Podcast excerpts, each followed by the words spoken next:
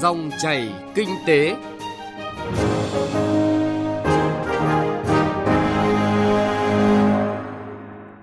Biên tập viên Hải Nho và Xuân Lan xin chào quý vị và các bạn. Rất vui được gặp lại quý vị và các bạn trong chương trình Dòng chảy kinh tế hôm nay. Chương trình có những nội dung chính sau đây.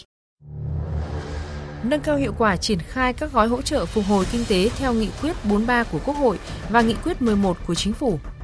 Phát huy hiệu quả năng lượng tái tạo ở Trường Sa, Sau đây là nội dung chi tiết. Thưa quý vị và các bạn, từ năm 2022, nhiều gói hỗ trợ tài khóa và tiền tệ đã được triển khai theo nghị quyết 43 của Quốc hội và nghị quyết 11 của Chính phủ nhằm phục hồi và phát triển kinh tế xã hội nước ta sau dịch COVID-19 và tăng năng lực ứng phó với điều kiện không thuận của kinh tế thế giới hiện nay. Tuy nhiên, giải ngân một số gói hỗ trợ này chưa đạt được như kỳ vọng, đòi hỏi cần nâng cao hiệu quả triển khai trong thời gian tới. Trước hết, chúng tôi điểm một số kết quả giải ngân các gói hỗ trợ phục hồi kinh tế thời gian qua. Năm qua, triển khai hiệu quả nhất là gói hỗ trợ tài khóa thông qua giảm 2% thuế giá trị gia tăng theo nghị quyết 43 của Quốc hội. Theo đó, đã hỗ trợ cho doanh nghiệp và người dân tổng cộng gần 45.000 tỷ đồng. Giải pháp này trực tiếp giúp giảm giá thành hàng hóa, dịch vụ, thúc đẩy sản xuất kinh doanh và tạo thêm công an việc làm cho người lao động. Giải pháp này cũng đã gián tiếp kích cầu tiêu dùng nội địa, giúp tổng mức bán lẻ hàng hóa và doanh thu dịch vụ tiêu dùng năm 2022 tăng gần 20% so với năm trước, thu thuế giá trị gia tăng nội địa không giảm mà tăng 10% so với cùng kỳ. Gói hỗ trợ lãi suất 2% với nguồn kinh phí khoảng 40.000 tỷ đồng từ ngân sách được thực hiện theo nghị quyết số 43 của Quốc hội cũng được kỳ vọng là phao cứu trợ để các doanh nghiệp vượt qua khó khăn. Nhưng đến cuối tháng 4 năm nay, doanh số hỗ trợ lãi suất theo Nghị định 31 năm 2022 mới đạt hơn 105.000 tỷ đồng, dư nợ hỗ trợ lãi suất đạt gần 52.000 tỷ đồng. Theo đó, số tiền đã hỗ trợ khách hàng lũy kế từ đầu chương trình đạt chưa đến 410 tỷ đồng, tức là chỉ bằng 1% so với mục tiêu đề ra.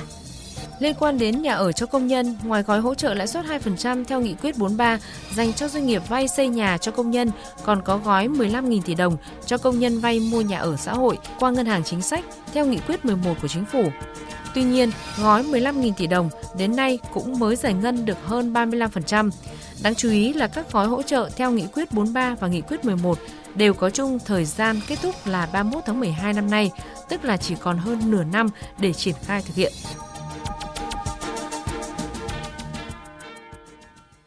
Thưa quý vị và các bạn, trong bối cảnh kinh tế thế giới không thuận hiện nay, sức chịu đựng của doanh nghiệp trong nước lại đã suy giảm nhiều sau dịch COVID-19 thì cần nhanh chóng giải ngân hiệu quả các gói hỗ trợ theo các nghị quyết của Quốc hội và Chính phủ, bởi càng giải ngân sớm càng tăng hiệu quả hỗ trợ người dân và doanh nghiệp, càng tăng hiệu quả hồi phục và tạo nền tảng phát triển cho nền kinh tế. Đây cũng là nội dung không chỉ được các chuyên gia kinh tế quan tâm đề xuất giải pháp mà còn được nhiều đại biểu Quốc hội nêu ra trên nghị trường Quốc hội trong kỳ họp đang diễn ra. Qua đánh giá khó khăn trong năm 2023, Chính phủ đề xuất Quốc hội cho tiếp tục thực hiện chính sách giảm thuế giá trị gia tăng 2% theo nghị quyết số 43 trong nửa cuối năm nay. Cụ thể, giảm 2% thuế suất thuế giá trị gia tăng áp dụng đối với các nhóm hàng hóa dịch vụ đang áp dụng mức thuế suất 10%, còn 8%, không áp dụng với một số nhóm hàng hóa dịch vụ là viễn thông, công nghệ thông tin, hoạt động tài chính, ngân hàng, chứng khoán, bảo hiểm, kinh doanh, bất động sản, kim loại, sản phẩm từ kim loại đúc sẵn, sản phẩm khai khoáng, than cốc, dầu mỏ tinh chế, sản phẩm hóa chất, sản phẩm hàng hóa và dịch vụ chịu thuế tiêu thụ đặc biệt. Qua tiếp nhận ý kiến cử tri, đại biểu Tô Ái Vang, đoàn đại biểu Quốc hội tỉnh Sóc Trăng kiến nghị. Quốc hội xem xét mức giảm xuống từ 3 đến 4% vì nếu chỉ giảm 2% thì chưa phải là mức tốt cho nền kinh tế bởi vì trong bối cảnh các nước đang cạnh tranh bằng cách giảm gánh nặng thuế cho doanh nghiệp để thu hút đầu tư thì chúng ta cũng nên xem xét giảm thuế giá trị gia tăng ở mức cao hơn là từ 3 đến 4% để khuyến khích tiêu dùng tăng sức mua, từ đó doanh nghiệp có thể tiêu thụ hàng hóa nhiều hơn, giải phóng được lượng hàng tồn kho, sớm phục hồi sản xuất kinh doanh, góp phần vực dậy doanh nghiệp, góp phần cho sự ổn định và phát triển kinh tế xã hội ở các địa phương và trong cả nước. Quốc hội xem xét áp dụng giảm thuế giá trị gia tăng kéo dài đến hết năm 2024. Thực tế, các cuộc khủng hoảng về địa chính trị, năng lượng, đứt gãy chuỗi sản xuất cung ứng.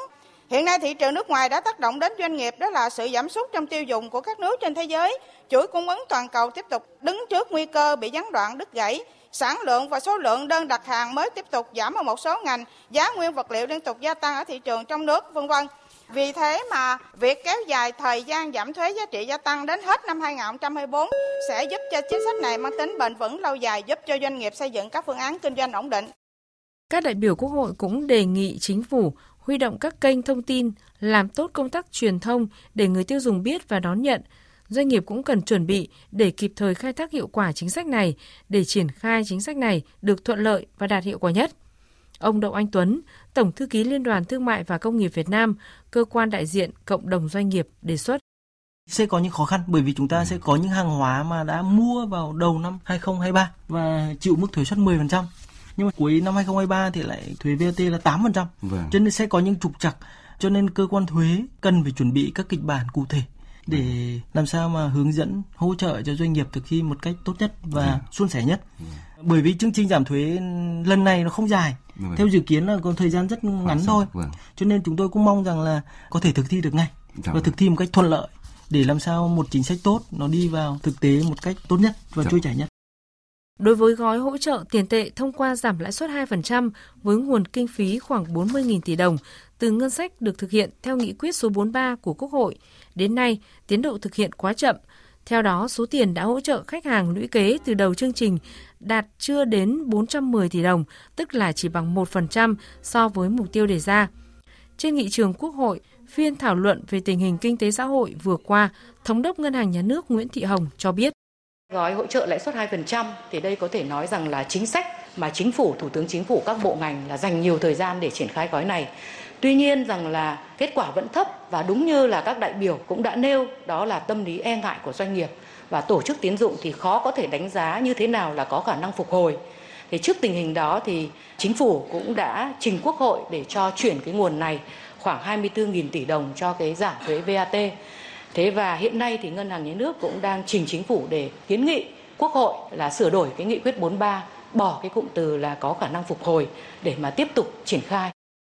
Riêng đối với nhà ở cho công nhân, hiện đang có 3 gói hỗ trợ nguồn vốn đã thể hiện sự quan tâm và trách nhiệm của Quốc hội, của Chính phủ đối với công nhân lao động trong cả nước. Cụ thể, theo nghị quyết số 43 của Quốc hội, một trong những đối tượng thụ hưởng hỗ trợ giảm lãi suất 2% là doanh nghiệp vay xây nhà cho công nhân theo nghị quyết 11 của chính phủ về chương trình phục hồi kinh tế, có gói 15.000 tỷ đồng cho công nhân vay mua nhà ở xã hội qua ngân hàng chính sách. Mới đây là gói tín dụng 120.000 tỷ đồng cho nhà ở xã hội, nhà ở công nhân. Cả ba gói này đều kết thúc hỗ trợ vào cuối năm nay. Do đó, đại biểu Trần Thị Vân, đoàn đại biểu Quốc hội tỉnh Bắc Ninh kiến nghị cần nhanh chóng giải ngân nhanh các gói hỗ trợ này. Gói giảm lãi suất 2% hiện mới giải ngân được gần 1% và gói 15.000 tỷ thì được trên 34% hai gói tín dụng chúng ta còn chưa hấp thụ hết thì liệu gói 120.000 tỷ có khả thi hay không? Trong khi luật đất đai, luật kinh doanh bất động sản, luật nhà ở thì chúng ta đang sửa và quy hoạch thì chúng ta chưa phê duyệt xong. Vì vậy, tôi đề nghị chính phủ gộp 3 gói hỗ trợ thành một và đề xuất cho kéo dài đến hết 2025 thì mục tiêu xây dựng 1 triệu căn hộ mà chính phủ đề ra mới có thể hoàn thành. Có thể nói trong bối cảnh khó khăn hiện nay, cần chất chiêu từng cơ hội cho doanh nghiệp tồn tại và trụ vững là rất quan trọng. Chuyên gia kinh tế nhìn nhận từ thực tế kinh nghiệm triển khai các gói hỗ trợ doanh nghiệp vượt khó và thúc đẩy phục hồi kinh tế thời gian qua, thì lúc này phản ứng chính sách cần nhanh, hiệu quả, giúp doanh nghiệp và nền kinh tế chủ động ứng phó và tăng năng lực chống chọi với các ảnh hưởng tiêu cực từ kinh tế thế giới, thậm chí là kịch bản xấu nhất.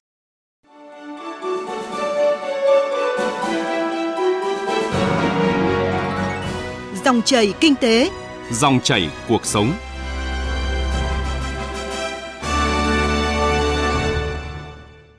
Xin chuyển sang một vấn đề kinh tế đáng chú ý khác. Thưa quý vị và các bạn, vượt qua những khó khăn của khí hậu và thời tiết rất khắc nghiệt của hai mùa, mưa to, nắng gắt, cán bộ chiến sĩ, quân và dân đang sinh sống, làm việc trên các đảo tại quần đảo Trường Sa và nhà giàn DK1 đã tận dụng nguồn năng lượng gió và mặt trời để sản xuất điện. Điện mặt trời ở đây được phát huy cơ bản đáp ứng đủ nhu cầu cho các hoạt động sản xuất và đời sống, thay vì phải chạy máy phát điện dầu như trước đây. Ghi nhận của phóng viên Nguyên Long trong chuyến công tác tại quần đảo Trường Sa và nhà giàn DK1 cuối tháng 5 vừa qua. Mặc dù được trang bị máy phát điện diesel công suất đảm bảo cho các hoạt động sản xuất và đời sống, song gần như toàn bộ nguồn điện mà cán bộ chiến sĩ trên các đảo chìm như Len Đao và Đá Đồng Xê đang được sử dụng là nhờ vào các tấm pin năng lượng mặt trời đặt trên mái nhà và khuôn viên đảo, cộng với hệ thống ắc quy pin lưu trữ. Việc tận dụng nguồn điện gió, điện mặt trời trên các đảo nổi như An Bang, Trường Sa Đông, Trường Sa Lớn cũng khá hiệu quả, cho sản lượng điện từ 50 đến 90% tùy theo từng đảo và từng thời điểm. Thiếu tá Trần Đại Vinh, Phó Bí thư tri bộ, chỉ huy trưởng đảo Trường Sa Đông báo cáo với thủ trưởng đoàn công tác số 13 ra thăm và làm việc tại quần đảo Trường Sa và nhà gian DK1 tháng 5 năm 2023 về thực tế đảm bảo điện 24 trên 24 giờ, trong đó có việc huy động điện năng lượng tái tạo ở trên đảo. À, hiện nay là nếu mà điều kiện mà trời có gió thì điện sẽ sử dụng 24 trên 24 còn nếu mà ừ, không có gió thì khoảng à, 12 giờ thì sẽ hết điện vì hiện nay cái lượng điện năng lượng mặt trời mà cái bình điện nó về nó tích điện là hơi yếu so với những cái năm trước đây. Để hạn chế phải dùng điện chạy dầu từ máy phát, việc sử dụng điện tiết kiệm và hiệu quả được quán triệt đến từng cán bộ chiến sĩ. Thiếu tá Nguyễn Hồng Tiến, chính trị viên đảo Trường Sa Đông cho biết. Đối với cái nguồn điện, dùng điện năng lượng sạch trên đảo thì để đảm bảo được nhu cầu thiết yếu của cuộc sống hàng ngày của cán bộ chiến sĩ trên đảo thì là chúng tôi là cũng ờ, cố gắng là phân phối đấy, điều tiết làm sao để phù hợp cho bảo đảm cuộc sống để trong sinh hoạt và cũng như học tập công tác. Trường Sa lớn có lẽ là đảo tranh thủ được nhiều nhất các nguồn điện năng lượng tái tạo, cả điện gió và điện mặt trời. Chỉ tay về phía những tấm pin mặt trời và hàng trụ điện gió với những cánh quạt đang quay đều trên đảo – Ông Phạm Văn Phan, cán bộ phụ trách năng lượng sạch đảo Trường Sa kể, những khi thời tiết đẹp, đủ nắng đủ gió như thời điểm này, mùa khô này là nguồn điện năng lượng tái tạo đủ để cung cấp cho toàn bộ công tác bảo vệ sẵn sàng chiến đấu của các đơn vị cũng như các hoạt động sản xuất, đời sống sinh hoạt của nhân dân trên đảo. Để phát triển kinh tế, ờ, phát triển nghề cá, trước mắt là sử dụng điện bơm nước phục vụ cho người dân. Thứ hai nữa là bơm dầu khi tàu cá có nhu cầu Thứ ba nữa nguồn điện này là cũng đảm bảo cho các trang thiết bị máy móc để hỗ trợ sửa chữa các máy móc mà cần phải khoan cắt hoặc là hàn xì gì đó cho tàu cá cũng như là cho người dân. Cũng dùng cái nguồn điện đó để cho bệnh xá cấp cứu và cứu chữa cho người dân. Cũng theo ông Phạm Văn Phan, cán bộ phụ trách năng lượng sạch đảo Trường Sa, Trước đây, việc bảo dưỡng sửa chữa các trụ điện gió còn gặp nhiều khó khăn. Nhưng kể từ khi Tập đoàn Điện lực Việt Nam EVN phối hợp với quân chủng Hải quân giao cho công ty điện lực Ninh Thuận tiếp nhận hệ thống năng lượng sạch trên các đảo, từ tháng 8 năm 2017 đến nay, hệ thống điện sạch nói riêng, hệ thống điện trên đảo nói chung cũng được đảm bảo tốt hơn. Hàng năm, Điện lực Ninh Thuận đã cho nhân viên ra ngoài này Trước khi nhân viên của Điện lực Ninh Thuận ra thì hàng tháng là đảo đã kiểm tra, rà soát, báo cáo thường xuyên những trang thiết bị hỏng hóc hoặc là những trang thiết bị kém hiệu quả về điện lực Ninh Thuận. Trường hợp hỏng đột xuất ấy, thì là điện lực Ninh Thuận là cho nhân viên là sửa chữa ngay, mang ờ, vật tư rồi trang thiết bị máy móc ra thay thế kịp thời. Còn trường hợp hỏng hóc nhỏ thì là hàng năm điện lực Ninh Thuận đã cho một đoàn ra đây sửa chữa, thay thế và khắc phục những cái hỏng hóc đó để đảm bảo lưới điện liên tục hoạt động. Theo tính toán, Việt Nam có tiềm năng lớn về năng lượng mặt trời, năng lượng gió, nhất là khu vực miền Trung và biển Việt Nam.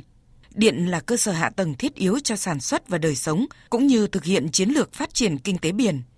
Do đặc điểm vị trí địa lý cách xa đất liền, việc tận dụng các nguồn điện từ năng lượng gió và mặt trời sẽ giúp chủ động trong cung cấp điện cho các đảo trên quần đảo Trường Sa, giảm tối đa các chi phí trong phát điện từ nguồn chạy dầu có giá thành cao. Cùng với đó, việc hệ thống điện được thường xuyên duy tu bảo dưỡng để đảm bảo cung cấp điện thường xuyên liên tục ổn định còn góp phần quan trọng giữ vững an ninh quốc phòng, bảo vệ chủ quyền, phát triển kinh tế biển đảo, nâng cao đời sống của cán bộ chiến sĩ và nhân dân các đảo trên quần đảo Trường Sa.